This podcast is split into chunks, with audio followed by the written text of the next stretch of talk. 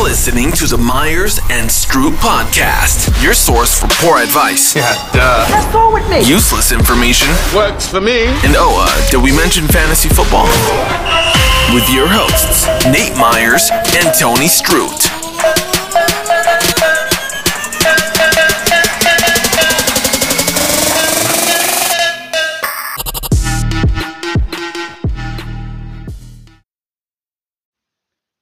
One, two, three. Do it.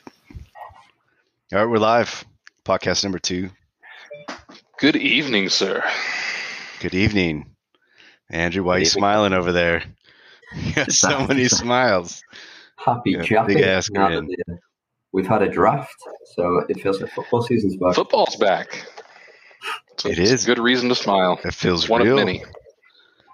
I know. I think Sharon, I guess with everybody here, I mean we during the NFL draft that took place, I know we did like a a video session and it was extremely exciting, but I'll admit it, by the time we got to Pittsburgh Jacksonville picking again, I was ready to fall asleep. Um, Ran out of energy there. yeah, but it was it was nice to see the NFL draft again. Uh, what'd you guys think about? it? Well, seeing It wa- people yeah. In a stand together was nice too. I mean, I know they had a few games with fans in stands, but at least having people at the actual draft was kind of cool too. To actually see fans of the Jags, fans of the Bengals, fans of the Bears, all all uh, up there to support their team and get kind of up close and personal again for the first time in two years. It felt a lot more real than last year when Yeah. we got to watch Roger Goodell in his basement sit in that stupid chair that he put on the stage for God knows what reason. Uh, The stupid chair came back. Yeah, it did, and I just hope it gets burnt. never see it again. But it was, uh, I don't know. I feel like we really kind of needed it, and it it's it was satisfying. There wasn't as many trades or as much drama as I think we all expected to, to be in the first round, but it was still it was still satisfying. I definitely thought there would be a lot more trades both early on and later on. That there were a decent amount kind of in the middle once there was, I guess, the the right value for it. But um, yeah, the, the way people were talking, there were going to be seven trades in the top 15 picks or something. There ended up being like two or three. So, so yeah, maybe it wasn't as much fireworks as as, as we expected, but I still think uh, there, there's a lot of good picks. There's a lot, a couple of questionable ones, and uh, yeah, I'm, I'm curious to see how many of them pay off and how many of them uh, blow up in their faces. I agree. I think that the uh, the one thing that really threw us off, I think, leading, I mean, it seemed like minutes before the draft was the Aaron Rodgers news and all the all the tweets were getting thrown out there, and everybody's like, "Oh shit! Like, what's gonna happen? Is Rodgers gonna get traded?" trading to the 49ers for the number three pick and um, Broncos.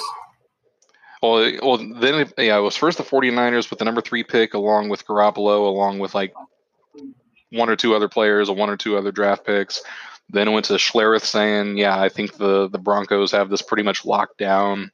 Um, I've heard the Eagles thrown out there. I mean obviously a bunch of teams are trying to kind of wiggle into to that room. Obviously anybody would love to have Aaron Rodgers on their team instead of probably about 27 28 different quarterbacks right now. But um yeah the uh the rumors are flying and who knows how many of them actually have any teeth. But uh yeah that, that made for a, a nice little uh kind of interruption to the the regular draft to deal with that. That was basically the laremy tunsil bong mask all over again. The uh, I think the question is though, given today's news, that it was more of what an escalation of rumors, and Adam Schefter decided to just release the news an hour or two before the draft, and but then all the other guys who are you know have got their fingers on the pulse of the league decided to start retweeting and have their own opinions. That normally it's no smoke, you know, without fire, but in this case, Aaron Rodgers still hasn't spoke out about it, so it's a little bit. I don't know. well he was uh living his best life at the kentucky derby on saturday i don't know if you saw that picture that he tweeted with uh aj hawk and a few other players but it looked like he didn't have a care in the world about uh trades or, or football at this point But uh, yeah, you, you're exactly right, though. Based on everything they were indicating today, um, Adam Schefter just had a bunch of information, but nothing substantial, nothing kind of quantitative. Just saying that there's been talks of this apparently for uh, dating back to last offseason, the 2020 offseason, and uh, it's thought it was coming to a head. So yeah, Schefter, I think for ratings purposes, decided just to blow it up right before the draft, and then yeah, like you said, everybody else kind of ran with it too. They figured, hey, they don't want to get out scooped. They knew about the same conversations or the same rumors, so they they picked it up too on NFL Network, all the different major blogs or everywhere else, and uh, now it's basically the NFL's biggest story, despite 200 and some odd new uh, new rookies joining all these teams. They'd rather talk about the veteran that's been in the league for 16, 17 years now. I'm sure he'll make a comment at some point, and whatever it is, it'll be everyone will be listening, right? I've been listening to the Pat McAfee show, and um, he he, he was a regular on there every uh, Tuesday, I believe, kind of during the, the regular season. I, I, was waiting for him to make an appearance, but unsurprisingly, he's uh he's stayed quiet uh, recently. So I'm wondering if he's going to make a make a another appearance on there soon. That's where I hope uh, I can get some kind of uncensored, uh, unfiltered uh, information from the guy. But I also think that he's probably treading very, very lightly just to not piss off the the handlers within the league too. Yeah. While we while we wait to see what happens with Rodgers, the draft happened, and obviously there's there wasn't any impact from him, and we're yet to be seen if any of those players that got picked somehow play into any deal if anything like that happens. But you know, to, to, to no surprise, yeah, Trevor Lawrence going first overall to Jacksonville. I guess what do you guys think now that we know it's obviously cemented in and locked in and it was a done deal before, but it's official. What do you think about him going officially as number one overall and being a QB in Jacksonville?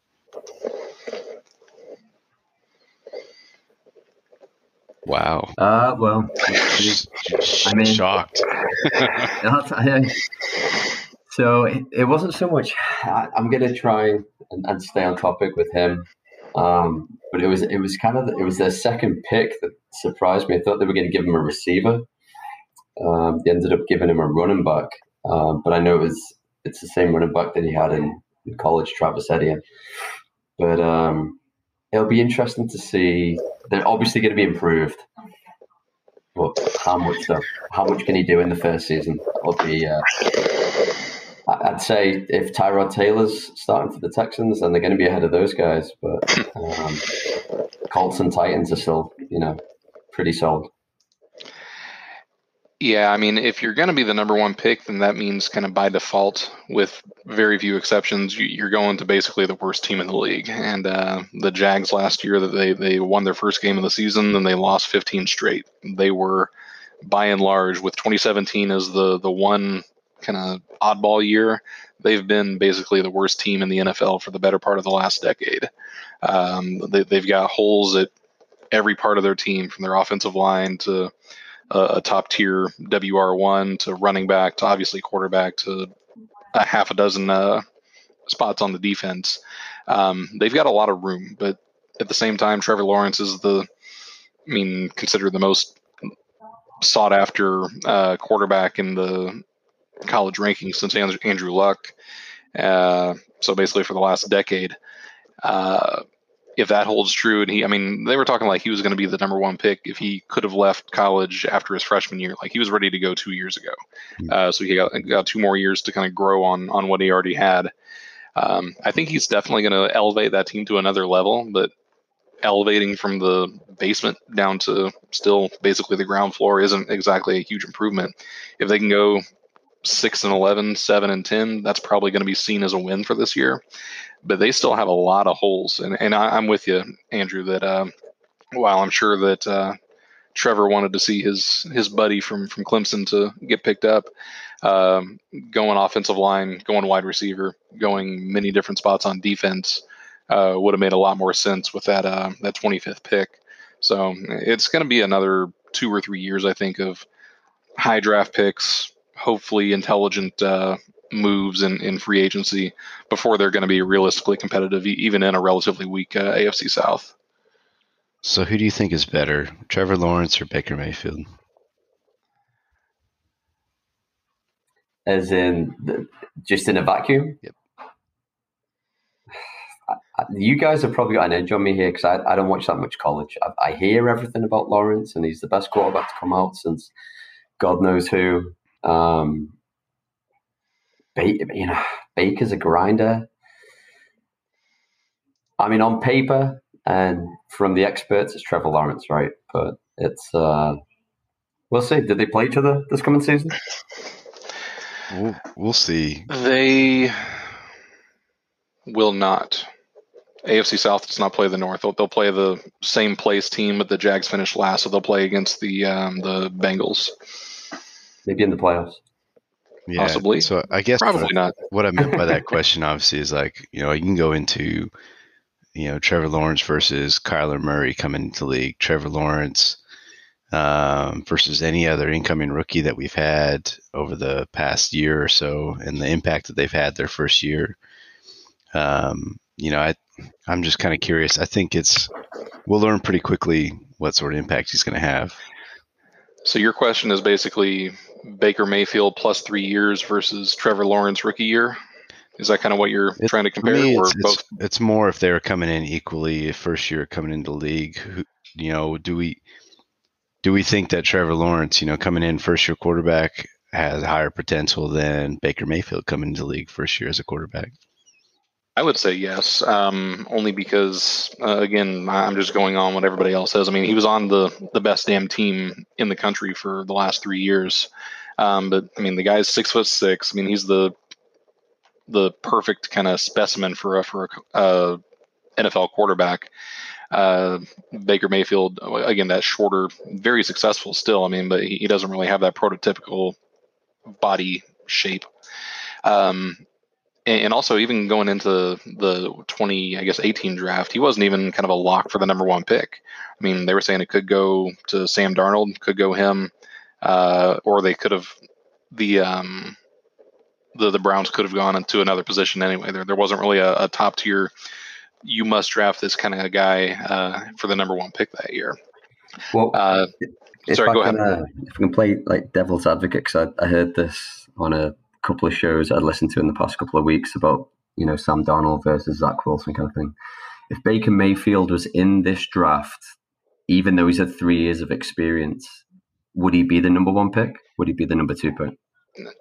I think with experience, that that make the the decision a lot harder. I mean, Baker, fantastic first year. He fell off in the second year. Then he, he really kind of figured it out in year three. Um, so I think just showing what he can do against NFL defenses for, I guess, 48 games, 49 or 50 games, including the playoffs. I think, I mean, that's at least worthy of a conversation. Um, I think still with the high ceiling and everything, you might have to go Trevor Lawrence if you're kind of building long term.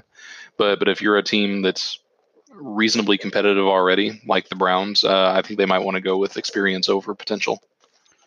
So with the hype that obviously we know you mentioned when Trevor was a freshman, he was pretty hyped up. And is there in the past three years, I guess, is there any quarterback that came out that you think could have been or would have been drafted ahead of him? I don't think so. I mean, uh, again, I'm only really kind of going on what other talking heads say because I, like Andrew, I don't really watch a whole lot of college games, but uh, I, I've watched a couple of Clemson games. I've watched plenty of Alabama games, of course. Watch a whole lot of Indiana football games, and uh, they suck. But uh, yeah, there, there's really nobody else that really got that same hype, that same acclaim uh, as Trevor did. Again, dating back to even Andrew Luck. I mean, even for him, he didn't really come on strong until his, uh, I guess, his, his second year as a starter.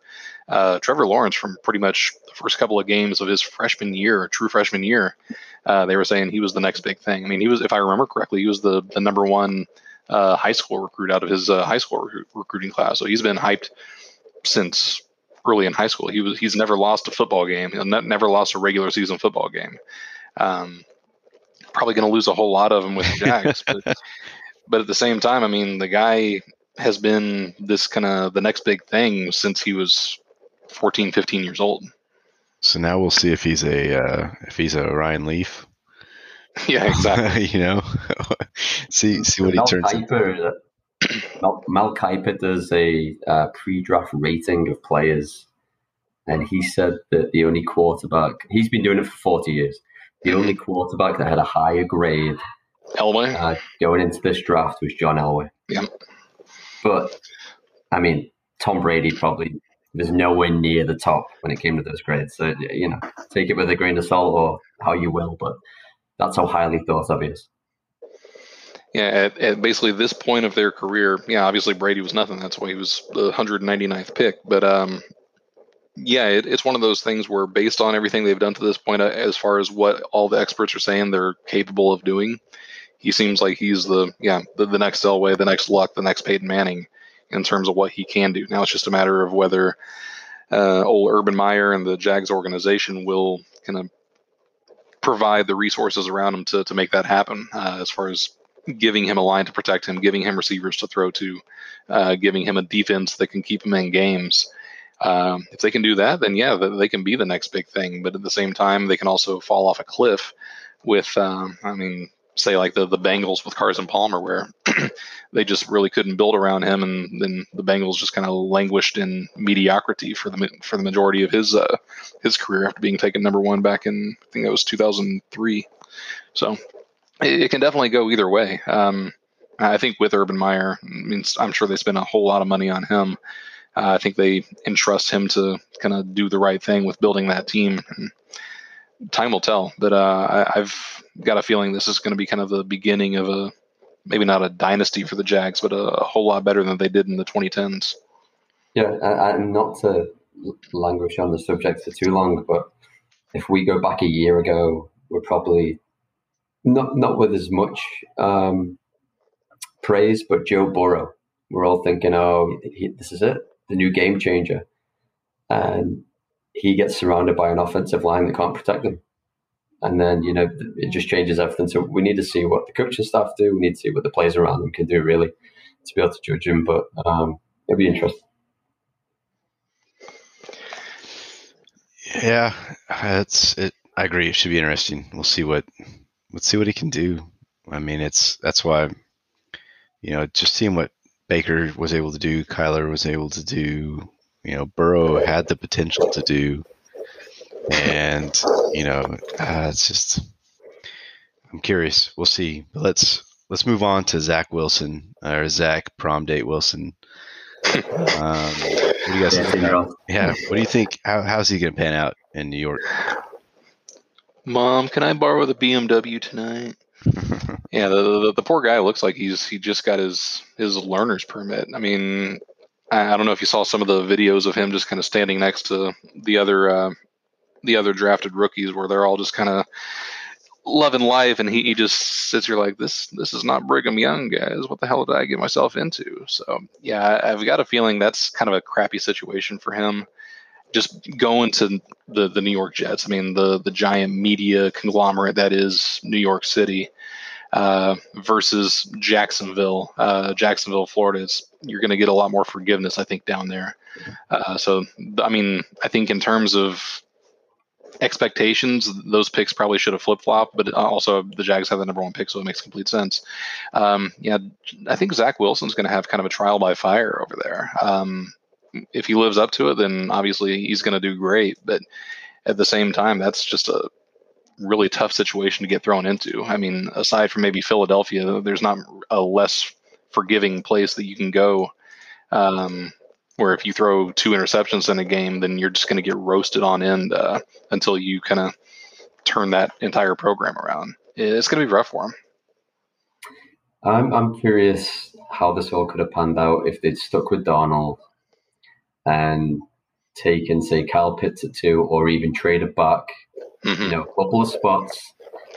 But I mean, just think about if they stay with Darnold, they then bring in, they give him Kyle Pitts, and then they still get a bunch of picks from there. It's just committing to Darnold, surrounding him with talent, which I don't feel like they did in what the last three years. So I, I feel I feel like it was a bit of a um, a bit risky. I, I, feel like the safer play would have just been stay with the guy you've got and give him some support. But um, we'll see with this Zach Wilson. He's got um, Corey Davis, Jameson Crowder, and they drafted a wide receiver as well, didn't they? Yeah, they got one in the second round, Elijah Moore. Right. So we'll see. But I, they could have had Darnold and Pitts together, in my opinion. And maybe that we'll see in a few years which decision was right, I guess. But Nate, what's your thoughts? Again, I think time will tell. I guess the thing that I was kind of surprised with is everybody on the thing. I know he, I know he looks young, but everybody kept talking about how small he was. And at the same time, he's still six foot two, you know, 200 pound dude.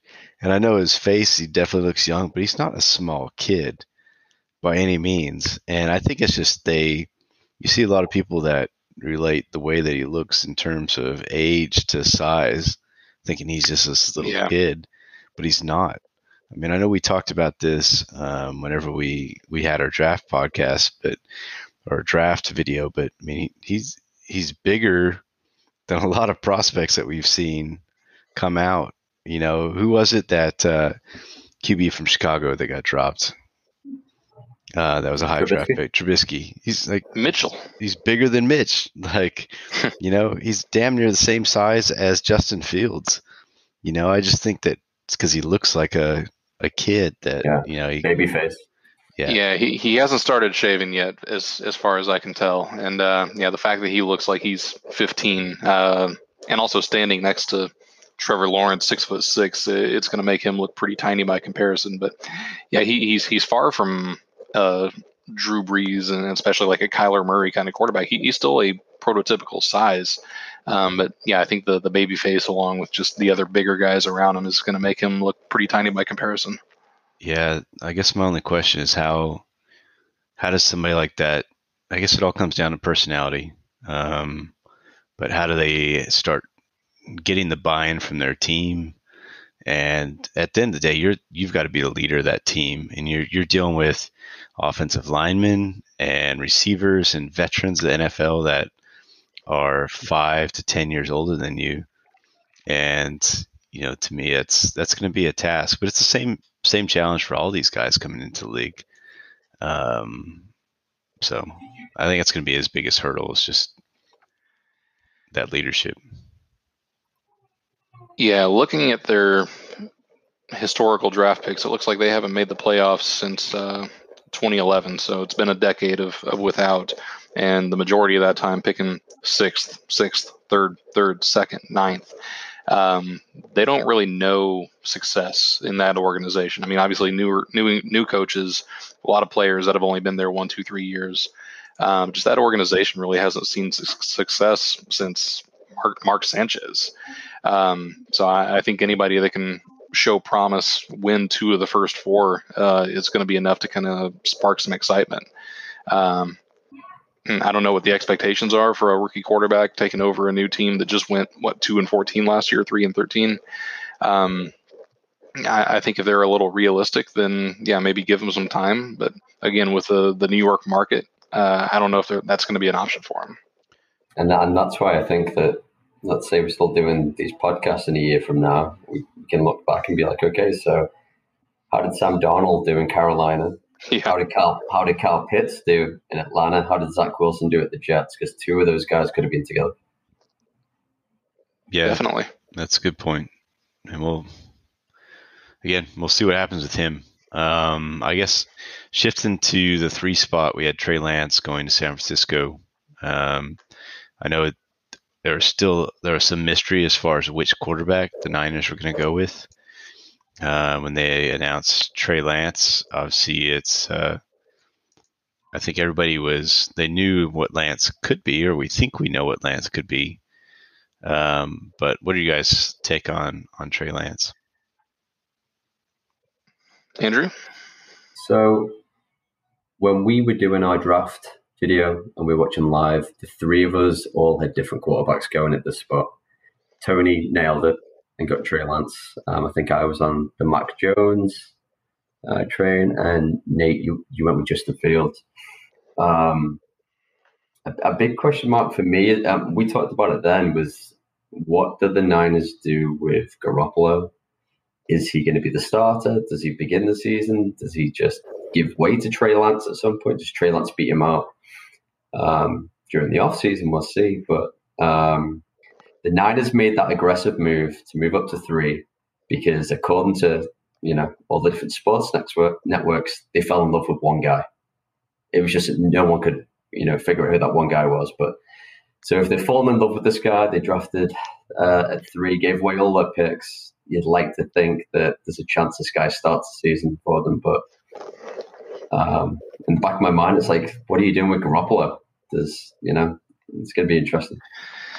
Yeah, the the 49ers are only two years removed from the Super Bowl. If you remember that, uh, I mean, they were a damn good team with a healthy Garoppolo last year. That wasn't in the cards. They had a lot of other injuries to worry about too. So they're in theory one healthy quarterback away from competing in the NFC again. Uh, and I, I, think that's the why they went with Trey Lance over a guy like uh, Mac Jones, who may have a, a high floor but a relatively low ceiling. Uh, I think Justin Fields just might not be the kind of quarterback they're looking for. Uh, Trey Lance has a very low floor, but also probably the highest ceiling among the three guys that were left. Um, just because he doesn't have a, a, large body of experience. He only started like 15 games in, in college at North Dakota State, not exactly a, uh, an Alabama or a Clemson. So he doesn't really have a ton of quality competition around him. But people have seen enough to say, hey, he's worthy of a top three pick. Uh, I think they've said, hey, we're not going to settle for making it to the playoffs and, getting bounced in the first or second round. Uh, if we're going to trade up three first round picks or whatever it was to, to move up to get this guy, then they got they're going to get somebody they think can win them a Super Bowl or two or three. Um, yeah, if, if, the gamble pays off, it's going to make him look like a genius. But yeah, it was a, a very risky move. So, I guess uh, that, sorry, Nate. A, nope, a question no. that I've got is considering all the guesswork that was going into that number three pick, regardless whether it was San Francisco, let's say, who had it previously? Was it um, was Carolina right there at three? Who was at three originally? Miami, Miami then Houston. Miami. Well, the, the Texans, who Miami owned the pick. So I wonder if they if they'd not traded down, they were. Let me see. So was San Francisco before they made that trade? They were 12th. They were 12th.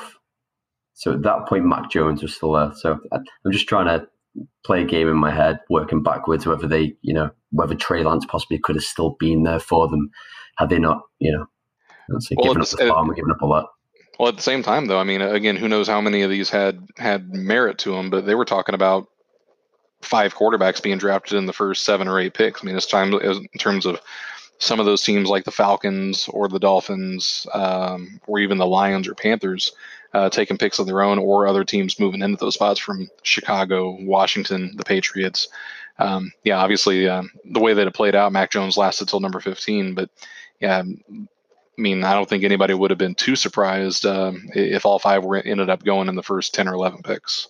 True, and I, I feel like it's it's not too different to let's say trades that we like to make. Sure. You know, we in our own heads, so like you know, I really want that guy. I want to mm-hmm. give up a little bit more for that guy. I really want that guy if that's how San Francisco were with uh, with Trey Lance, you can kind of start to understand their thinking, especially if they think someone else is going to trade up to three. So. Mm-hmm.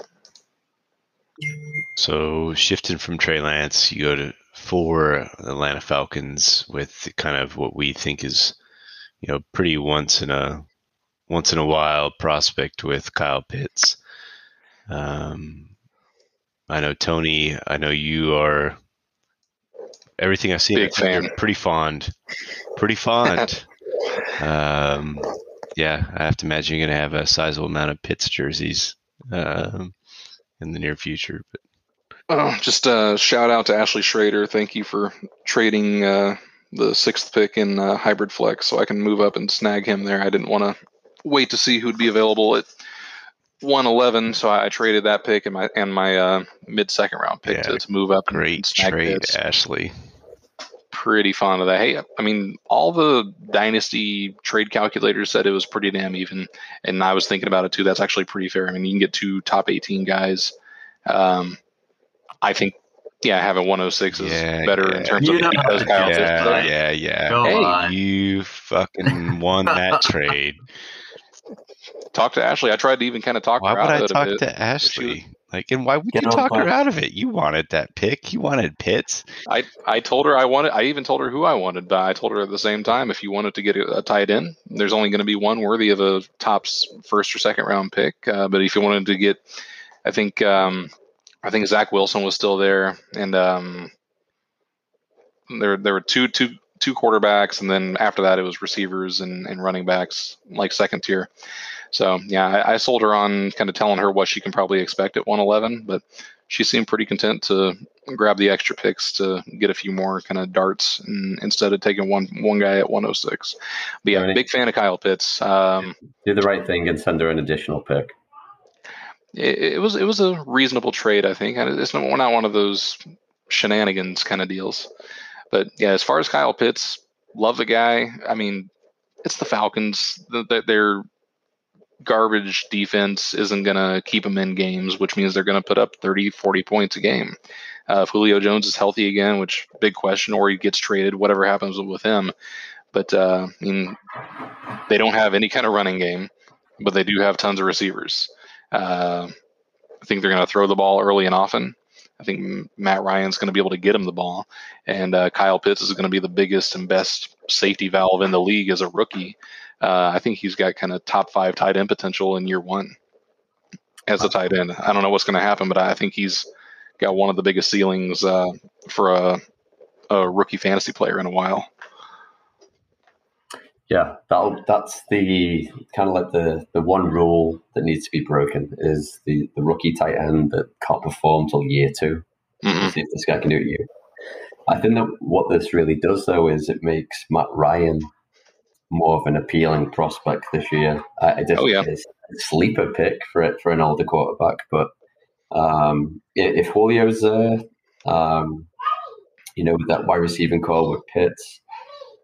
I don't see much of a run game if Mike Davis is the starting running back. So again, mm-hmm. seems like they're going to be throwing. Poor defense as usual. Going to be throwing. I mean, this this could be a good offense to invest in in the coming coming season.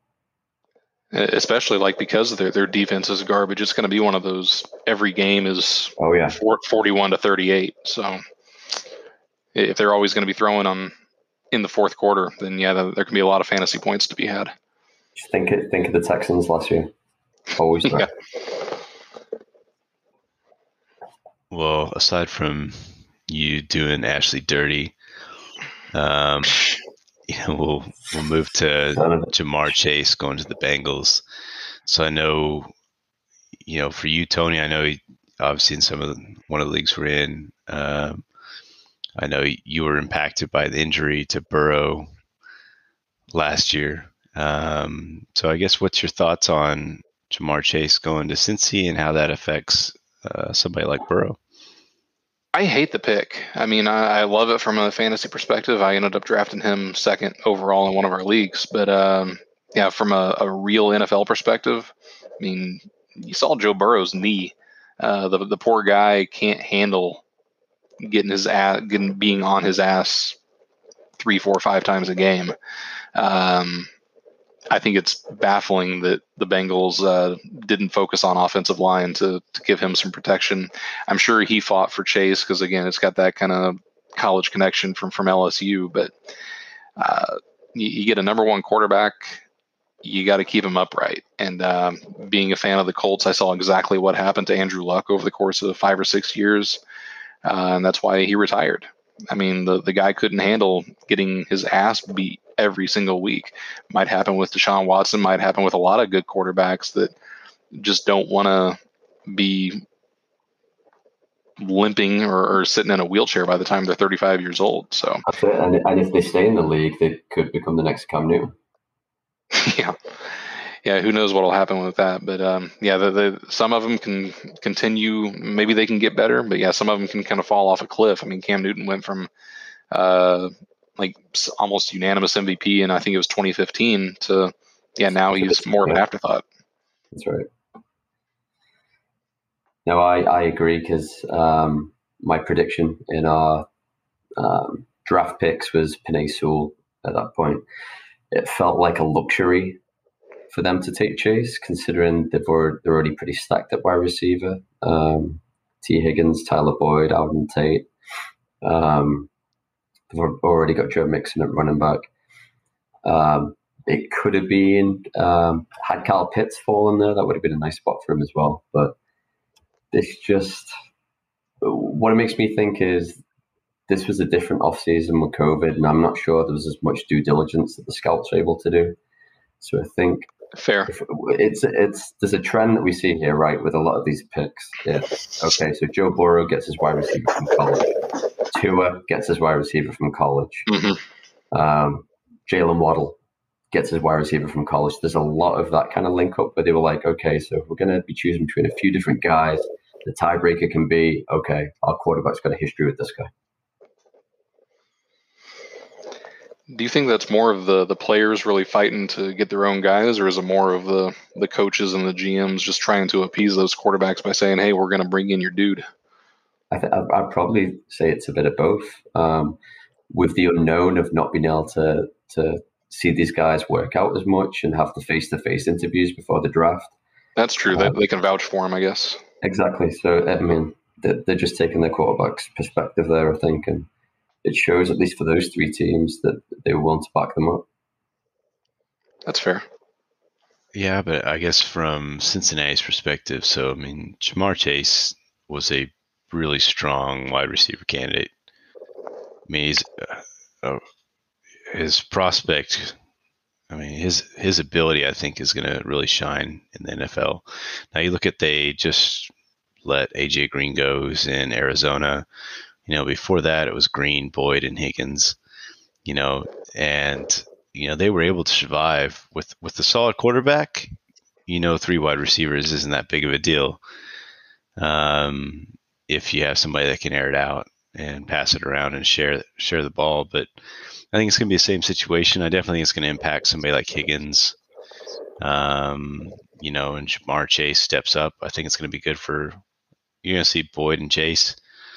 Um, but I think Higgins will have a role. But at the end of the day, I think they just saw that you've got a pretty strong talent at the wide receiver position, and they decided to pull the trigger.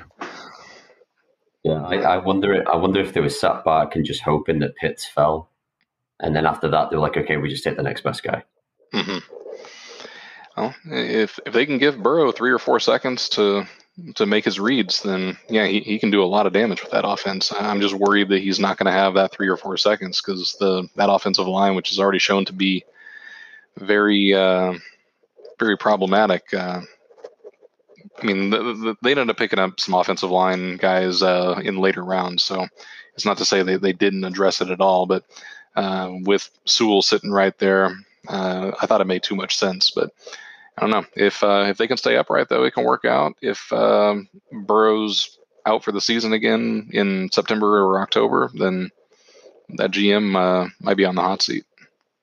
I agree. I feel like the next the next few players we're going to talk about, and I'll I'll just be clear. Like Jaylen Waddle went six to Miami from Alabama, and you mentioned already that you know he reunited with Tua. Um, you had Devonta Smith at ten, uh, going to Philly, and kind of uh, I guess you could say re- reunited with Hurts, even though Hurts Mhm. went to OU for a little bit. Kind of, yeah. Yeah, so there's kind of a semi relationship there. Um, I think obviously these two players, I think, follow similar conversations of Ja'Marr Chase, even though I don't think they're as solid as Ja'Marr Chase. Um, I guess the only thing I want to note before you guys kind of decide to talk about these players is with Denver, when they were sitting at nine, there was a lot of mystery for me to see what direction they were going to go. Mhm. And were they going to go Justin Fields because he hadn't been drafted yet? Um, or was there going to be a trade? Or were we going to see something something crazy with Green Bay? And at the end of the day, they end up going Certain, you know, cornerback and defense, which I think makes sense for them. Um, I think that was a smart move. Um, but I guess I said to throw it out there that that was a mystery, but the picks itself was Waddle at six uh, to Miami, uh, Devonta Smith at 10 to the Eagles. I mean, what do you guys think about their ability to produce? Because they're in similar situations with quarterbacks and a, Not great. an Yeah. interesting wide receiver core. Yeah. I, I like I like it more so for Miami. I think they had a good draft overall. Um, and getting Will Fuller in to play with DeVante Parker and having Jaylen Waddle. Um, a big winner of the draft was Myles Gaskin as well. Um, and obviously they've got Gesicki. I think that they are definitely on the on the rise this coming season. and They could be challenging um, in that division. As far as the Eagles go, it's uh, they just feel disjointed ever since that Super Bowl. Really, they've never really felt like the same team. Um, a whole lot of injuries. What they do with Zach Ertz, I guess well, it's wait and see. I thought he'd be traded by now. Um, but uh, Jalen Reagor didn't pan out for them last year, and obviously they got embarrassed for missing out on Justin Jefferson. So, uh, like I said during our, our draft video, I don't think that they wanted to miss out on one of the top receivers again. Um, and they managed to get one of the top three. So they, they kind of made up for last year, and we'll see how it pans out. But I, I think Miami, um, I think they're looking better than Philly. Yeah, I'm I'm hard agree on that. Uh, Miami, I mean, they not might not be a great team right now, but they at least have they're they're starting to put those pieces together. Um, I mean, if Tua comes together like they said they thought that he was capable of doing, um, they got Waddle, they got the the new WR one this year. They've also got a couple extra uh, top picks from the 49ers. They, they did, I mean, they, they traded down to 12 and they moved back up to six. Uh, so they gave away some of those picks to the Eagles, but um, I think they still have another 49ers first round pick and maybe like a second or third round also, in addition to their own capital. So so they've got more kind of ammunition uh, in the next couple of drafts to to make some moves. Uh, so I mean maybe 2023, 2024, that that can be a really uh, really dangerous team if they continue to work the draft and work free agency. Uh, Philadelphia, I mean as a player, again, Devonta Smith looked really talented. I, I, watched a couple of games with him. The guy looks like he's very capable of being a, a top tier kind of NFL wide receiver. But the Eagles, yeah, like I said, last year with Jalen Reagor, the, the, guy was not uh, worth a crap, to be honest. Uh, I mean, the, the Eagles and also the Vikings pre, like basically between Randy Moss and and Justin Jefferson, they drafted a ton of uh, wide receivers that just kind of fell off a cliff once they got got into the NFL. I hope Devonta Smith uh, can can make it work. Um, maybe Jalen Hurts in his second year can can improve on. He had a really good start, then he also really kind of waddled in medioc- mediocrity at the end of the season. But uh, if they can make that connection work, then that can be dangerous. But I'm I'm just not seeing anything right now that gives me much confidence uh, that the Eagles really going to be a big player this year. So, do you know how many wide receivers have actually won the Heisman Trophy? I'll throw that be, random one out there. Like, yeah, good trivia question. Left field here, uh, man. I know, like Jack Amix, a guy like him would, would, be able to answer something like this. We need to get him on here sometime. We have a college chat. Uh, I'm thinking offhand. Yeah, I've got to say it's it's got to be two or three or four. Not not a large amount, but it's got to be more than more than just Devonta Smith, right? Yeah, I am going to guess five. I think there's only like assuming what I have is relevant, and I think there's only been three wide receivers that have won the Heisman Trophy up until Devonta Smith. And that was Johnny Rodgers from Nebraska, Tim Brown from Notre Dame, and Desmond okay. Howard from Michigan. Right, that's right. So I, to be honest, like when they started talking about uh, Smith and his accolades and what he's achieved, I was pretty damn impressed. I was like, you know, from basically the award for the best wide receiver in the country and then winning the Heisman Trophy, you know, admittedly, you know, who's his competition? Mm-hmm. You know, you look at Trevor Lawrence, the number one, this generational quarterback prospect. And did he win the Heisman Trophy? In his final, what should be basically his best year in college. Yeah. yeah. He, um, so I, I know it doesn't always translate to NFL, and we've had our players that you know win the Heisman, and it doesn't doesn't translate. But to me, as I have to imagine that there's something to this kid. Um, you know that I think he could uh, I think he's going to be solid in Philadelphia because they they don't have a whole lot more. They have what Jalen Reagor and who's well, I can't remember the. I mean, they've got a, a couple tight ends, obviously, but who was the other wide receiver they drafted a couple years ago that was kind of hyped up? I can't remember. Uh, Arcega. Is it Arcega? Arcega Whiteside. Arcega Whiteside. Yeah. yeah. Is he still there? I think he's on the team, but he hasn't done anything in the, in the NFL. I, have been following him. He was a second Um, round pick. Who was the, the Colt? lumbersome. Who was the like the Colt favorite guy last year? Uh, Uh, Travis Fulgham. yeah, He gave me a couple of good weeks. Yeah, he was. Uh, he was. He kept me alive in guillotine for about three weeks there, sometime in October. Well, I, I do think Devonta Smith will be good. I think Waddle, I think he'll be fine as well. Um, I guess moving after that, we had what I think was kind of a it was a shocker to me was Justin Fields getting picked up in Chicago. Well, real quick before we get too far into this, I just want to kind of point the time. We're at about 45 minutes right now. I didn't know how long you were hoping to talk about all this today, but um, yeah, Justin Fields, Chicago. I'm not a personally a huge fan of it, just because I, I don't know if Justin Fields' game will translate to the NFL. Um, but everybody else seems to be really on board with this marriage uh, with Chicago that they're going to let him kind of let um, oh one of their quarterbacks I can't think of which one is going to be the starter this year and the other one's going to be kind of Fields' mentor and they're going to try to pull kind of a Pat Mahomes kind of thing let him kind of learn from the sidelines instead of throwing him out there on game one. And they think by mid-season late season or maybe just year two that he's going to be coming out ready to sling it kind of, kind of like uh, Mahomes was. Um, I mean it's a great strategy if it works out I, I- just don't know if, uh, if Fields can be that quarterback I, think it was more of a, um, a business decision. So they make the move. They pay Andy Dalton what ten million to Mhm. come over from Dallas. On their Twitter account, they name him the starter. yeah One of the dumbest moves I've ever seen. They name him QB one. He doesn't even have to try, I guess, against Nick Foles, and he's a starter. Yeah. So um, they do that, and then you know a bunch of backfire from fans, just from the NFL, kind of, I guess, probably mocking them.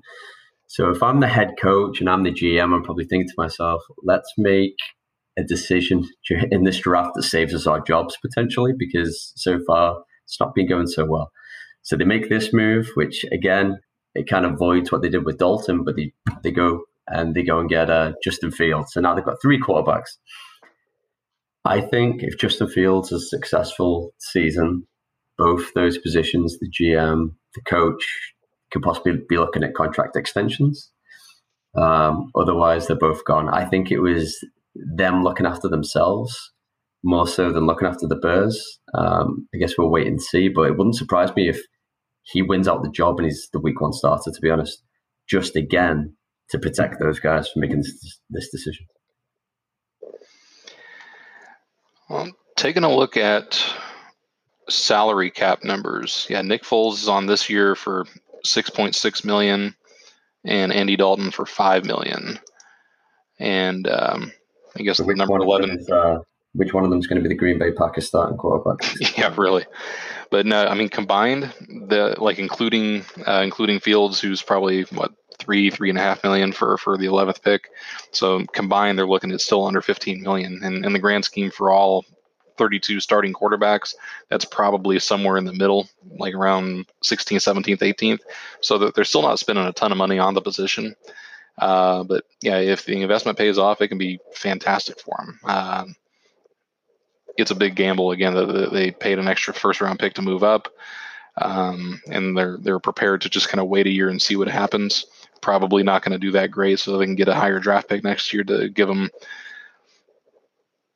t- uh, line protection, extra receivers, something. I don't know, but um, yeah, it's basically a two year gamble, and I don't think it's going to work. But more power to them for trying. I mean, you, you got to at least swing for the fences. You don't want to settle for the 16th, 17th pick every single year and just kind of wallow in those eight and eight, seven and nine seasons. So I, I said before that I feel like Philly had 20, 20 regrets on missing on out on a receiver, especially CeeDee Lamb that went right before them. Mhm. The Cowboys who didn't need a receiver, they kind of screwed them rather. I feel like this is regret from the Trubisky draft, Sure. and they just you know Well, if you remember the Trubisky draft, I mean, they were picking third, and San Francisco was picking second, if I remember how, how it all shook out. And I think San Francisco said, "Hey, we've got somebody else ready to move up to our spot to to to pick uh, your your guy Trubisky here. Uh, so you better trade with us. And they ended up giving him giving him like a, a third round pick just to move up one spot. Uh, again, whether that was they were bullshitting them or it actually had some uh, some teeth to it, I don't know. But yeah, they ended up moving up from the, the third spot, and then they gave up additional picks uh, to get Trubisky. And then they end up watching uh, Patrick Mahomes and and uh, Deshaun Watson get picked up about seven or eight picks later and were tremendously better uh, better quarterbacks. Whether that's because it was the, the team they were on or it was just the quality of, of those actual players, some combination of both, I'm sure. But yeah, Trubisky was uh, not impressive, and uh, yeah, they, have got to be kicking themselves after after seeing how the other guys played out. Not not to go too far on a tangent, but um, I I don't think Deshaun Watson's success was to do with the Texans coaching. Agreed, one hundred percent. Yeah, he, showed. Uh, I mean, I don't think he started week one, but he started week two that season, and he played for about five weeks before he got injured. And yeah, he looks like a, a star right off the bat. Mm-hmm. Uh, again, as a fan of another AFC team, AFC South team, I was worried that this guy was going to just take the division by storm. Uh, instead, he ended up getting hand jobs, but um, that's another story.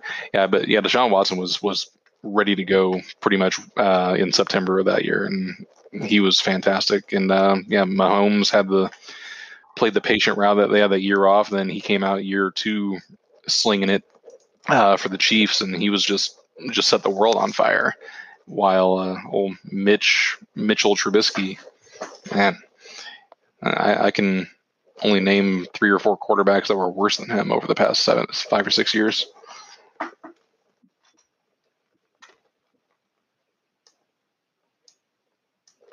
Awkward silence. Oh. Nate. Yeah, yeah you're on mute, bro. Whoop, whoop, there we go. Yep. I was going to say with Trubisky, he had some moments. Like, he had know, flashes. He did. He did. And there were some moments where I thought maybe he might, uh, you know, he might turn into something, but is what it is. With a, with a better supporting cast as well. Maybe fair, maybe, and I don't think I don't know with him backing up in Buffalo now. I don't think he'll get a second chance. But um, let me let me ask you this real quick while we're still in Chicago. So um, Allen Robinson was probably wanting to move on. He probably just didn't like what was going on in Chicago, and uh, the Chicago brass said, "Screw it, we're going to franchise you, keep you around for a year, pay you a whole bunch of money." And uh, so now he's going to be a free agent next year. I mean, obviously it's going to be contingent on how Fields does, but it sounds like also there's a good chance he's not really going to see much of the field. Um, do you think uh, Allen Robinson's going to be back next year, just kind of based on where we are right now, or uh, is he going to go for greener pasture somewhere else? This could have been a move to, you know, give him an appetite to play again, right? Sure. Motivate him, give him a sense of direction. As okay, we're not just going to be Andy Dalton. Yeah, what yeah. the Cowboys became, right? Last year, which was just a downhill disaster after Dak got hurt. So, um, and he's obviously played with Nick Foles already. You can only throw the ball to Allen Robinson so many times in a game before he gets double teamed and triple teamed. And mm-hmm. maybe if, if they've got a quarterback who can actually move, um, it gives them another attack that um, they don't always have to just throw it to Allen all the time. Yeah, it depends what depends what happens. I mean, if if Field steps in and he starts rocking it out, and they get some momentum and there's some energy behind the team, then maybe Robinson stays. You know, he, obviously they've got to do something with all that cap that's getting eaten up by all their quarterbacks. Um, but uh, it all depends, I think, what happens. If if they don't get any momentum and they they shit it out this year, I think Robinson will go somewhere else because he's probably going to want to win. And he, he's he's the kind of talent that he's still got another five six years of kind of top level production left young. in him. Yeah, he, he, can get plenty of money. Who's the best quarterback he's had play with him? Mm, Jeez, he's exactly. That's, the, what, that's yeah, what I'm saying. He's, he's got to be so frustrated. The Jacksonville round round circle, and then uh I guess now like in Chicago. Did he? He never had I guess when he came to Chicago, who was the starting quarterback when he first came to Chicago? Was it just Trubisky from the get go? He came to Chicago in 2018, so yeah, it was Trubisky. Okay, I, I couldn't remember if he had Cutler at all. So Yeah, he for- probably did he have history with Nick Foles at Jacksonville? I don't think so. Uh, 14 through 17, I think that's when Yeah, Foles was on the on Philadelphia the whole time. Because Foles, you said Jacksonville. Yeah, 'cause Yeah. when Foles went Jacksonville, his first year, he got hurt like his first week. I think he like broke his. Yeah, that was 2019, I think. hmm And Yeah, that's when our, our boy took over. Um, Tony. What's his name? Oh, that's a good question. Oh, um, dude, with the Mullet. killer mustache. yeah. Minshew. Minshew. You don't you don't remember our bet where I told you uh, where I think I bet that Foles would be a top I think top ten quarterback that year and the first week he got knocked out for the season. it's like fuck. I like those odds. yeah, that that sucked after that. Okay, well, let's let's see what happens in Chicago. But that, that's a good question, I think, Tony, about you know what's going to happen there with Robinson, because I I like him still as a player. But um, I guess moving from there, the next kind of more uh, newsworthy pick that we had, offensive related, was Mac Jones. Um, it's weird the way it played out. It all kind of just seemed like that kind of played exactly the way New England wanted. Uh, Belichick's black magic, man. That- that- yeah, yeah. But d- what what do you think? What sort of quarterback do you think he's going to be? Like, do you think he's going to sit a year, obviously behind Cam, and learn? And do you think he's actually going to be the man? Or are we going to have just the same situation where they built up talent and they trade it? Andrew? Um, I've seen this guy without his shirt on, and he Basically looks Tom Brady again, right? It's Tom Brady. That's what they did. It's exactly what they've done. So I was listening to a show the other day, and they said it wouldn't be the worst thing in the world if they wanted to cut Cam. Uh, it wouldn't cost them too much money. I think two million, um, and then they could just dust off the old playbook and teach it to Mac and go from there. Um, whether they do that, it remains to be seen, um, or whether they just let him sit on the bench for a while, watch Cam play until he gets hurt, and then they pull that old playbook out. We'll see. Um, but I, I feel like they're going back to their comfort zone. They tried something last year. It had flashes. Um, and, and to be fair to Cam, what receivers did he really have last year? Because Edelman was hurt. Now Edelman's retired. And then this year they bring in a bunch of guys who are who, like wide receiver threes on different teams, like Kendrick Bourne and Nelson Agholor. A couple of tight ends, too. Yeah, the Titan. That's that's a highlight, I'd say. Um, bringing in Jonnu Smith and the uh, Chargers Hunter Henry. Mhm. So there's something there. So we'll see what they do, but it, it certainly gives them options, and the fact they're not financially tied to to Cam again gives them a bit of flexibility there. So I don't know. This guy, I've, I've seen him without a shirt. So I'll say. What you look at in your spare time is really your business. Big poster in the bedroom. My wife is questioning it. yeah, I, I- think after Brady, I mean, everybody kind of thinks that Belichick is the, the QB whisperer, and, maybe he is, but I also think that that, uh, that Brady and Belichick relationship was kind of a once in a universe kind of thing. I don't know if that's really going to happen again. Um, but yeah, th- th- they've spent high picks on Garoppolo, Jacoby Brissett, a couple other guys. This is the first time it's been a first round pick on, on a quarterback. Um, I mean, it seems like they at least groom them and ship them off uh, elsewhere for for more picks. Whether this was actually going to turn into real production for the team, to be seen. But yeah, like like I was talking about when, when we mentioned uh, Trey Lance. Uh, while Mac Wilson might have the the highest floor, he also probably has the lowest ceiling, or at least based on what everybody's saying as far as what his potential is in the NFL, he's probably not going to be much more than that kind of mid tier quarterback. Maybe Belich- Belichick's going to be able to unlock those ridiculous uh, secrets of his vault and kind of teach him the the ropes, and he can be the the next kind of. It's unfair to even say he'll be the next Tom Brady, but at least another top tier quarterback. But uh, kind of like the the Eagles finding a quality receiver, I, I'm just not seeing it here. It's uh, so Brady got to do the middle finger to Belichick and be like, "I can win without you." So this is Belichick's opportunity to be like, "I found a new you, and I can make him win as well." Well, to make it even better, uh, the Bucks travel to New England this year, and I'm I'm sure that's a lock for a, a primetime game. That's probably going to be the highest rated of the year.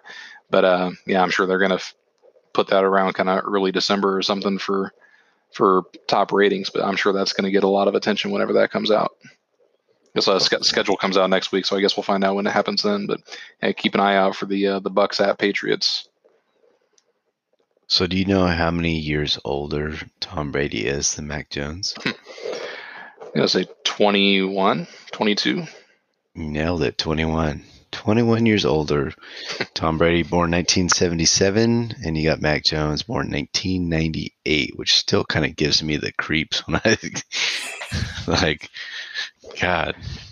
Yeah, what was I doing when this kid was born? Yeah, 14 years younger than me. That's just wild. Mm-hmm. He probably just signed a, a contract for four years, 12, 13, 14 million dollars.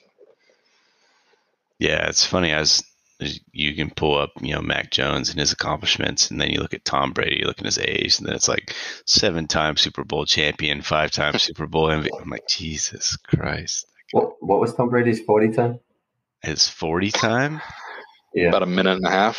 Oh, it's, it's something like five seconds or five and a half seconds. yeah, I can't remember what his combine time was. 5.28 seconds. Yeah, his his combine results were horrific. Yeah, it's pretty solid. Do we think any of us can Okay. do 5.28 seconds? I think Well, I could. Interesting stat. Wait, according to a it's a total stopwatch, contract. this is six months ago. According to I think unofficial times, he, he got his uh, fastest 40 yard dash at the age of 43 at uh, 5.17 seconds. Yeah, he was 5.28 at the combine over 20 years ago. I think I could. Whether that's true, and he was able to improve on that time now, 21 years later, that's pretty damn impressive. Could you run a sub? A, s- could you run a four? Not a four four Yeah. by any means, Andrew, but Next next podcast we do, we'll, we'll, we'll make it a vidicast. We'll go out to a school track, and uh, we can do this, and we'll all walk away with injuries. okay. Well, since I know Tony's looking at the clock that's down there, I think we're over an hour there. Yeah. I want to throw the javelin, guys, like this. Um, Excellent technique. Yeah, so we've we we I think we power through here. So um, after Mac Jones, we kind of went through here. We've got um, wide receiver wise, got to Darius Toney from Florida that ended up going to New York Giants. Um, any quick hot takes on him? Obviously, that's kind of the it's it's a definitely needed offensive weapon. I think. I think the other Jones, uh, Daniel, um, I mean, he, he's given a ton of weapons to, to make it happen this year. I mean, they got a couple guys in free agency. That they got a first round uh, wide receiver here. Um, I mean, it's kind of put up or shut up time for him. I, don't know much about Toney um, coming out of Florida, but uh, I like his name. Um, but yeah, th- th- this has got to be one of those years where where Daniel Jones has to really ascend to that I think he was sixth overall when he was drafted a couple of years back. He needs to kind of ascend to that level. Uh, otherwise, the the Giants are going to start to look to move on from him uh, pretty soon. Agreed. That it's make or break here for them to take a receiver that I don't think they necessarily needed in the first round. hmm It, it kind of shows the support that they're giving him, um, especially bringing in Golladay and Kyle Rudolph, surrounded by Slayton, Shepard, and um, tight end's name. Um, it's beyond me right now. The guy who always, yeah, the one who always drops the ball. Yeah, That that was Saquon. Um, that should be a high power offense. So Should if, be. If he, if he can't make it work, then someone else will. So I yeah, that can, that can be a team for a, a top quarterback next year if they end up being hot garbage and they just kind of throw it in. Mm, They can be a t- one of those teams that end up finishing at the top next year or at the bottom. We'll see. I think they'll have a higher draft pick next year. Um, going into 24 and 25, so when we finally saw running backs coming off the board, and Pittsburgh, I don't think it was any surprise to anybody with one a running back getting picked, but also Najee Harris getting picked, uh, who I think is probably in most dynasty leagues Um, that's Clear number one. Exactly. So that podcast, like I told you earlier, where somebody went Justin Fields, um, that is just bogus. Uh, obviously, Najee Harris. I can I can maybe see an argument for Ja'Marr Chase, Ja'Marr Chase, yeah. or maybe even Pitts. You could you could make you could you could sell me on him if depending on your team setup. Um, but Najee Harris, Pittsburgh Steelers, like, is that any more of a could it be any more of a cash cow? Like,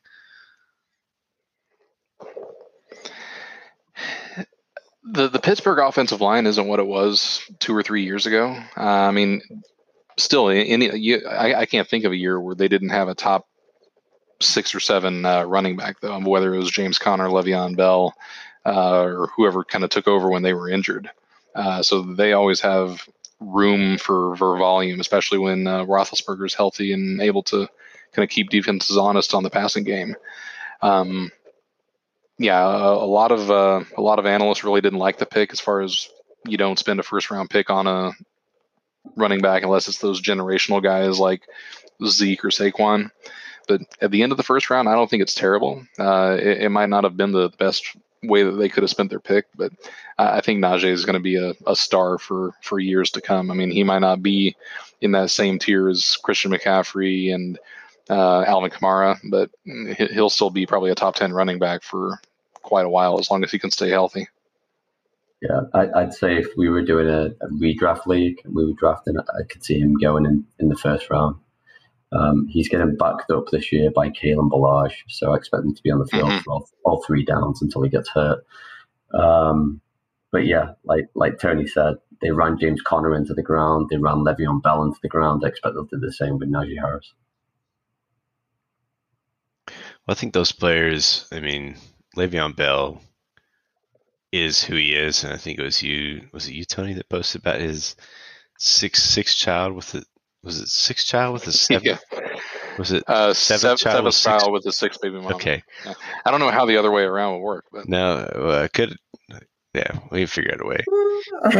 yeah, but even then, like you know, you look at their players, uh, the running backs that they've had, and Bell, you know, I think Bell was in his own head, um, and I'd say it's the same kind of mentality that we saw with Antonio Brown. I think that yeah, I think those guys were probably close friends. Yeah, that's fair. so you see that, and I don't know. I I do think Najee Harris is probably going to be the best running back they've had in a while. That's true talent.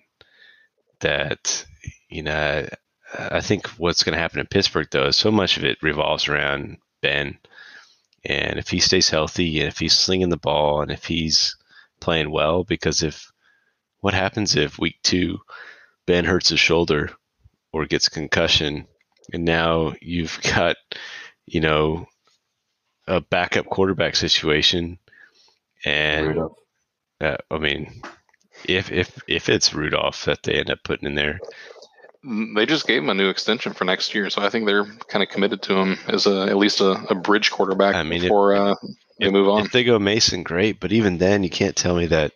I mean, it doesn't impact Najee Harris a little bit. Maybe it shifts, Oh, sure. you know. More predictable offense. Yeah, I mean, either Mhm. way, I do think it's a it's a good landing spot. Probably more so than Travis Etienne going next in uh, to Jacksonville. You know, I see you know rumors from uh, the team saying like they want him to be uh, more of like a pass catching receiver type role, like Percy Harvin-ish. Um, you know, when they already have uh, Robinson on that roster, which is it's it's as a Robinson owner, you know, what what are you supposed to Same. do too? Yeah. You know, so that's a weird. What do you guys think about you know not only real NFL production but fantasy? Like, what the hell do you do in Jacksonville? So uh, Urban Meyer said after the draft that he foresees him being his, a third down back, um, and that he would play behind James Robinson and Carlos Hyde. Um, I'm going to call bullshit on it, and we'll, we'll see what happens. But um, as mentioned at the top of the podcast, I think this was probably again it goes back to that trust factor, right?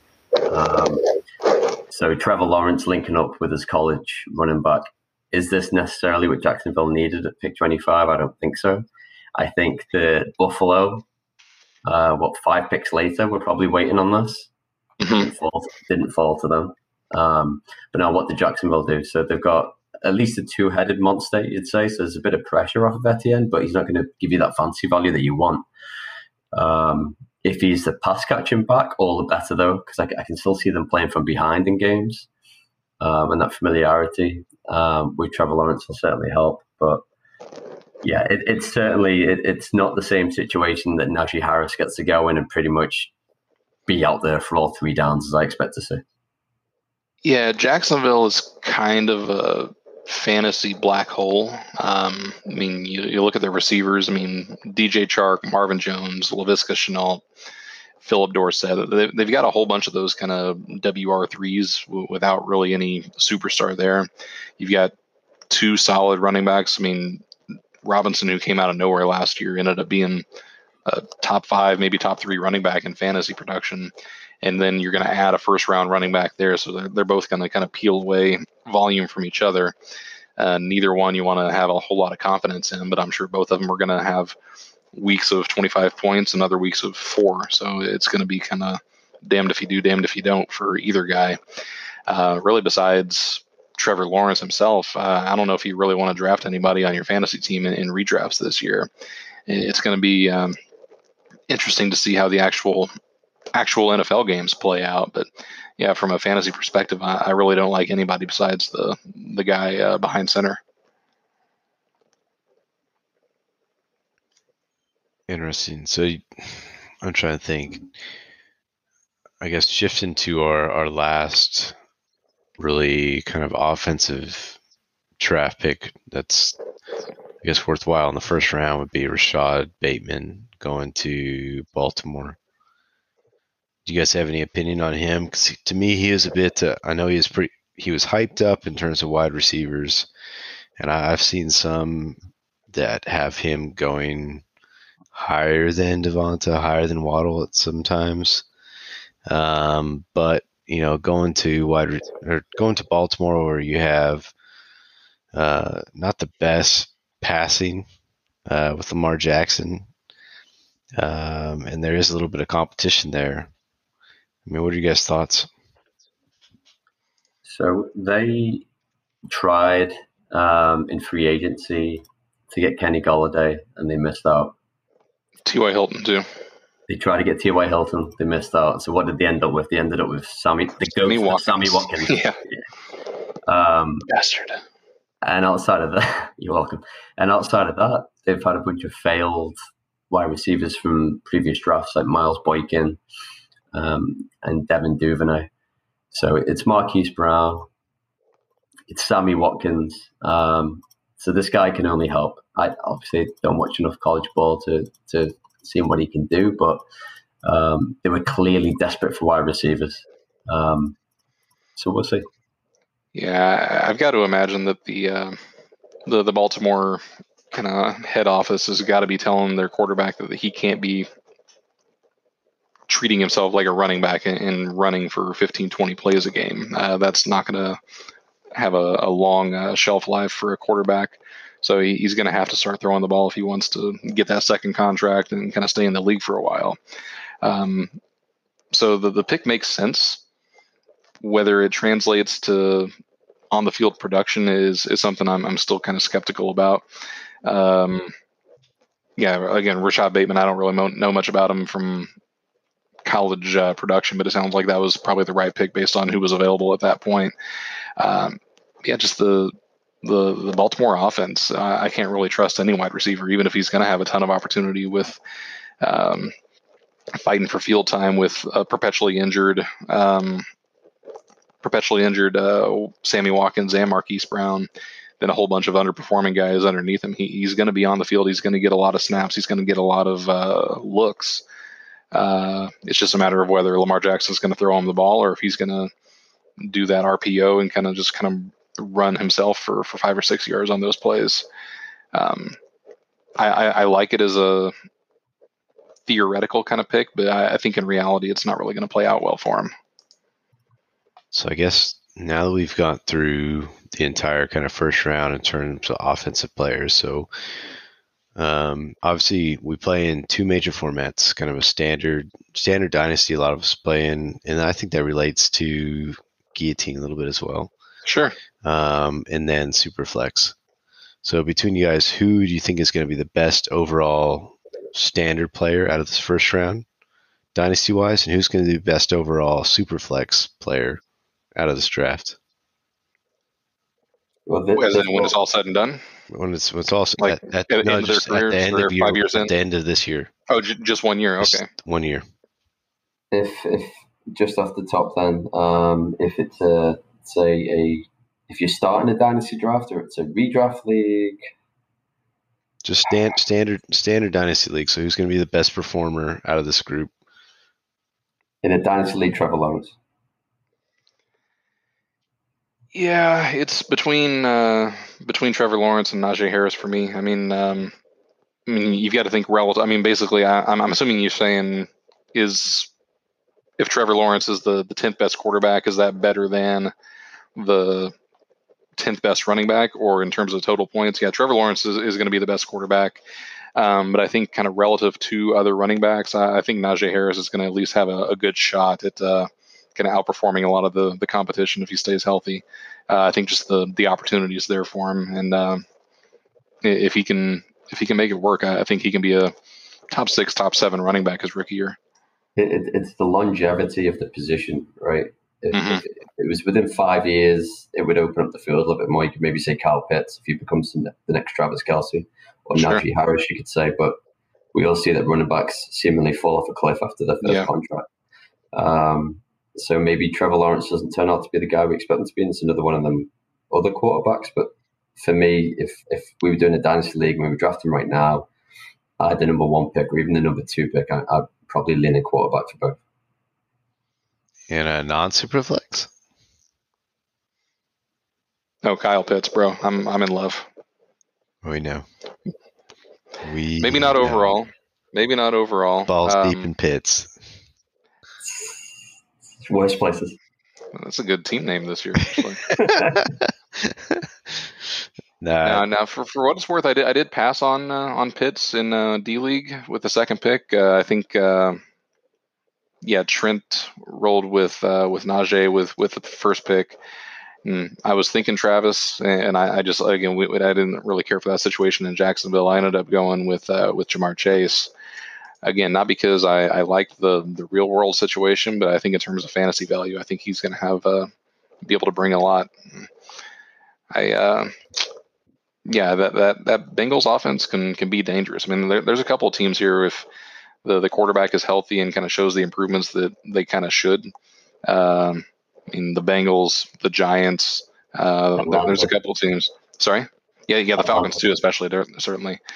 Um, yeah, the Chargers also. Uh, there's there's a lot of teams that just have a lot of good weapons, and if they uh, if they can figure things out, that can be. I mean, again, not a whole lot of uh, NFL wins, but uh, fantasy wins that that can be uh, really big for us.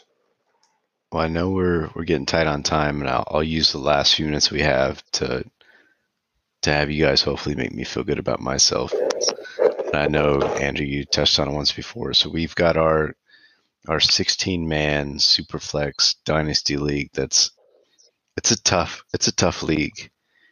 um, that we name STDD. So you know the the Super Thunderdome, uh, technically Super Dynasty Thunderdome. Um, is that is that I forget how as we break it down, but anyways, so my team, I had some decent players, and over the past year and a half, I've I blew it up, and I knew I needed to go into rebuild mode. And I think in in a 16 team league, let alone Superflex Dynasty, obviously it's it's tough. And if you're in a bad spot and you've got aging players, you drafted bad, um, it's tough to recover. So I was on a mission just to really truly rebuild, and to me it was exciting. So I traded a lot of stuff just for draft picks this year. So I had five first round draft picks. So just to get your feedback, guys. So those ended up turning I, I turned looking at him right now. Yeah, I turned Yeah. into Trevor Lawrence, Ja'Marr Chase, Devonta Smith, Jaylen Waddle, and Zach Wilson, and that that that's on top of Saquon Barkley, AJ Brown. Um, that that's kind of like my core of players. So obviously, it all depends on how they play out. But I guess I'm curious to make me feel better about myself.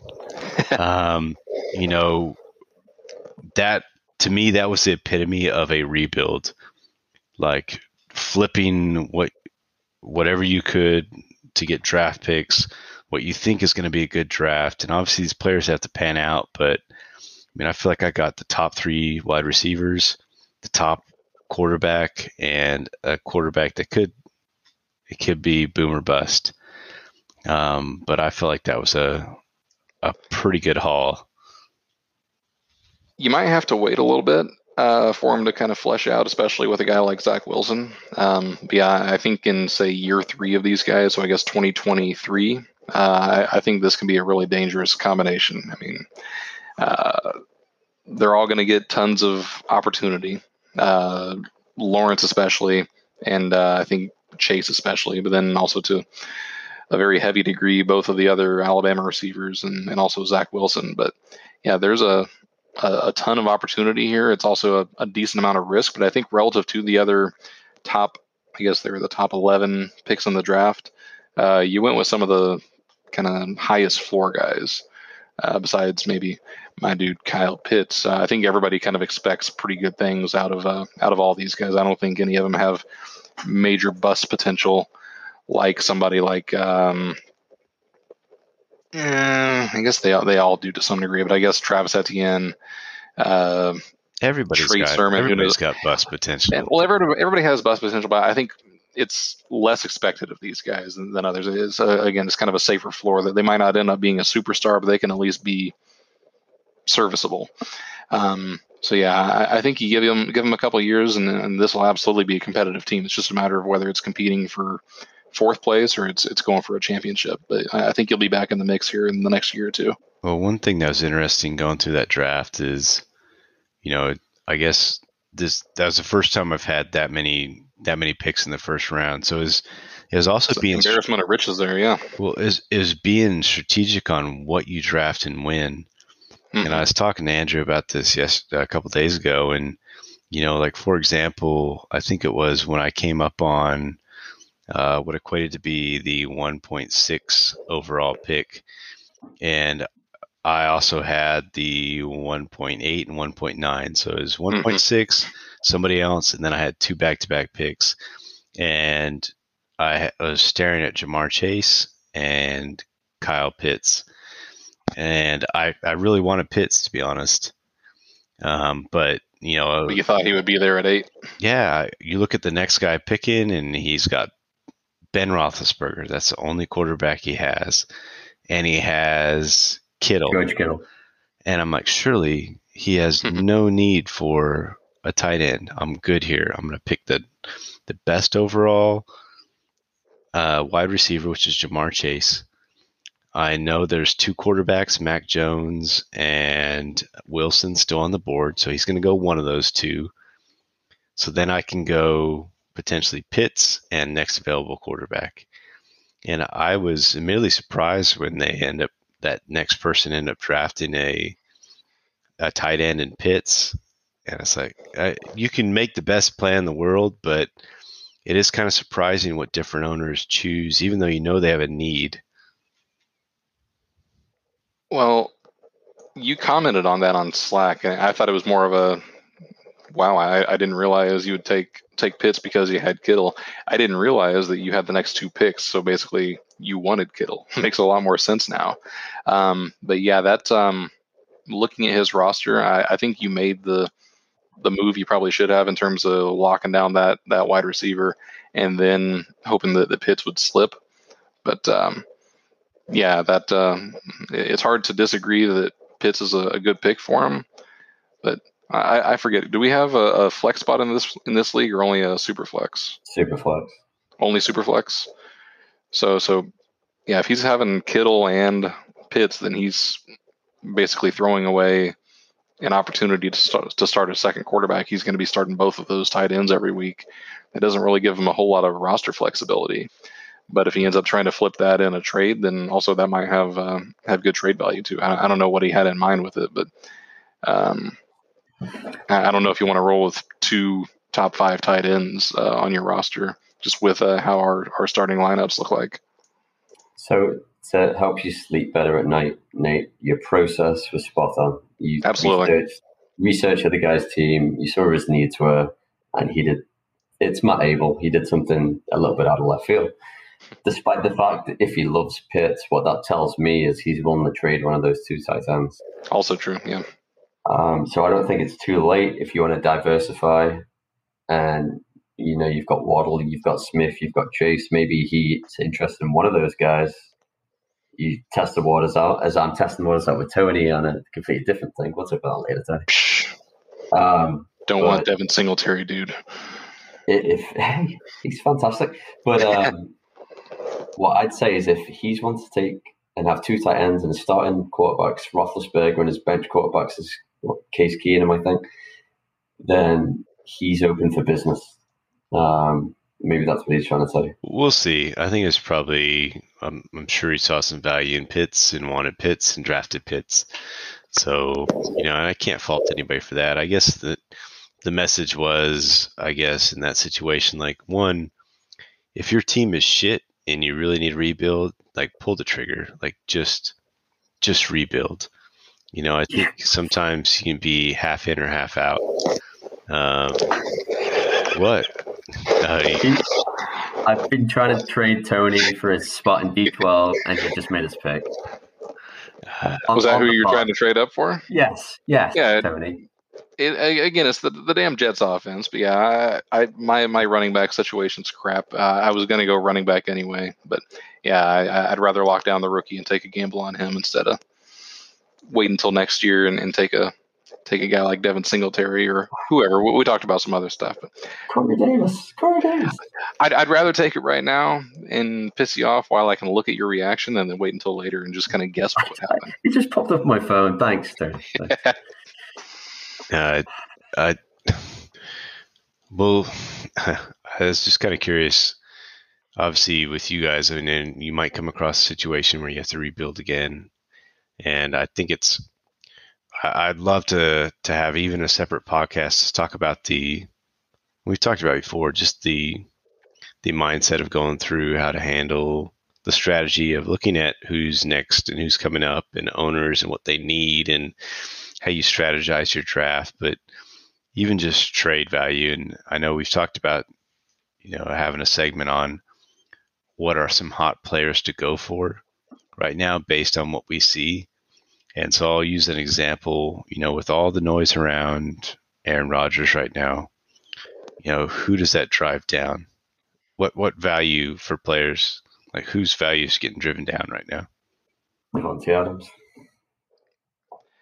Yeah, Davante Adams is the the easy answer. Um, but really anybody on that team, whether it's uh, I mean, Aaron Jones, even from the running back position, I don't know if defenses are going to respect the, the passing game if Jordan Love or somebody else is, is behind center. Um, the second tier wide receivers, uh, Robert Tonyan at tight end. I mean, everybody's really got to collapse at that point. I mean, that entire entire team is really built around uh, number twelve, and um, if he's not going to be there, then from a fantasy perspective, that entire team kind of drops a couple of rounds in the draft. So, as a I guess as an owner, you know, and that's we all have multiple teams. To me, that's if if I feel like maybe this is just smoke and it's not going to turn into anything, or even if let's say Aaron does go somewhere, do I feel good about Davante Adams? You know, potentially still being a, a great player. Or does he become the next Allen Robinson?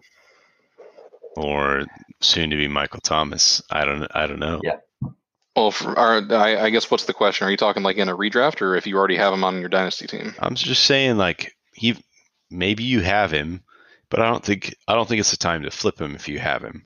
It's not a good oh, no, time to sell. It's a very sell low time. Yeah. So, but it's a good time to buy low. So if you feel sure. okay about him, that's what I'm saying. Like with the ebb and flow of NFL right now, to me, that's a that's a prime candidate to where you might be able to finagle a buy low on Davante Adams, um, or even an Aaron Jones based on the situation, or a Tonyan, like you mentioned, um, just because of what you see in the media.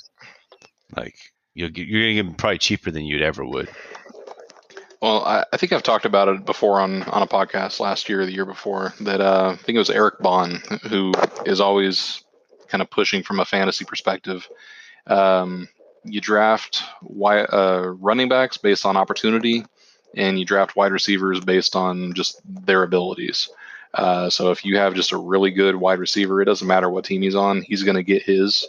Um, you need a you need that opportunity uh, to to get volume for for a running back. So you can be a good guy behind somebody else, and you're just going to sit there.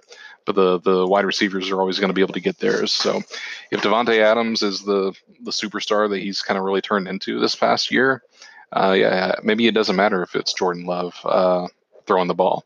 Now he might not be a, a, top five pick in a redraft like he's looking like he is right now, but he'll still be a in the conversation for the top three, top four wide receivers in the NFL. Um, so I don't think he's going to fall as hard as maybe some of the second tier guys on the on the roster, but uh, yeah, I think he's still going to be able be able to get his no matter who uh, who he's playing with. It, it, it's just imagining these these players are stuck, right? And you mentioned Michael Thomas and coming off of a bad season, and now losing Drew Brees. This would be an ideal time to trade for him as well, if you've got belief in him bouncing back. So just on the flip side, there, it's this might be the lowest Michael Thomas is again before he possibly rebounds or he does go in that direction, just stays down. So um, just another case there too. It's interesting, and that's that's I think it's another that's a podcast in itself to talk about all of that. So I guess guys, we we made it through the first round. We went through all the different players. We talked mm-hmm. about you know, what we felt about them. We there's a couple players we ran through a little bit faster. We talked about just some news and notes and potential, you know, draft, interesting draft picks that we had. Um, anything else to note tonight before maybe we have a follow up podcast talk about just rookie draft specifically and leagues uh, and different formats we have pushing out? Yeah, nothing uh, stands out to me. I'm I'm uh, I'm good for tonight, but yeah, I'm interested in talking. I mean, we already kind of hit on the fantasy perspective uh, kind of lightly tonight, but I'm I'm interested in kind of digging a little deeper, talking about how our what four five different uh, rookie drafts that we're doing right now have uh, have come along. But yeah, it's um it's been interesting to see how the picks have been somewhat similar in basically the first 10 or 15 picks, but then they've really been just kind of all over the place uh, once we get into the second and third rounds. Uh, so yeah, I'm I'd interest I'd be very interested in talking about that next week once we have a little more data uh, from all of our leagues. Yeah, and then obviously Tony, at some point now that we've filled the leagues that we're we're going to play, we still have some guillotine leagues to talk about at some point. That too. in the year, but uh, be something else to touch on. So, but no, I'm I'm I'm good for tonight, and uh, had fun though, guys, and look forward to the next one. Great. Well, we'll call it a podcast. Uh, Bye, guys. Cheerio.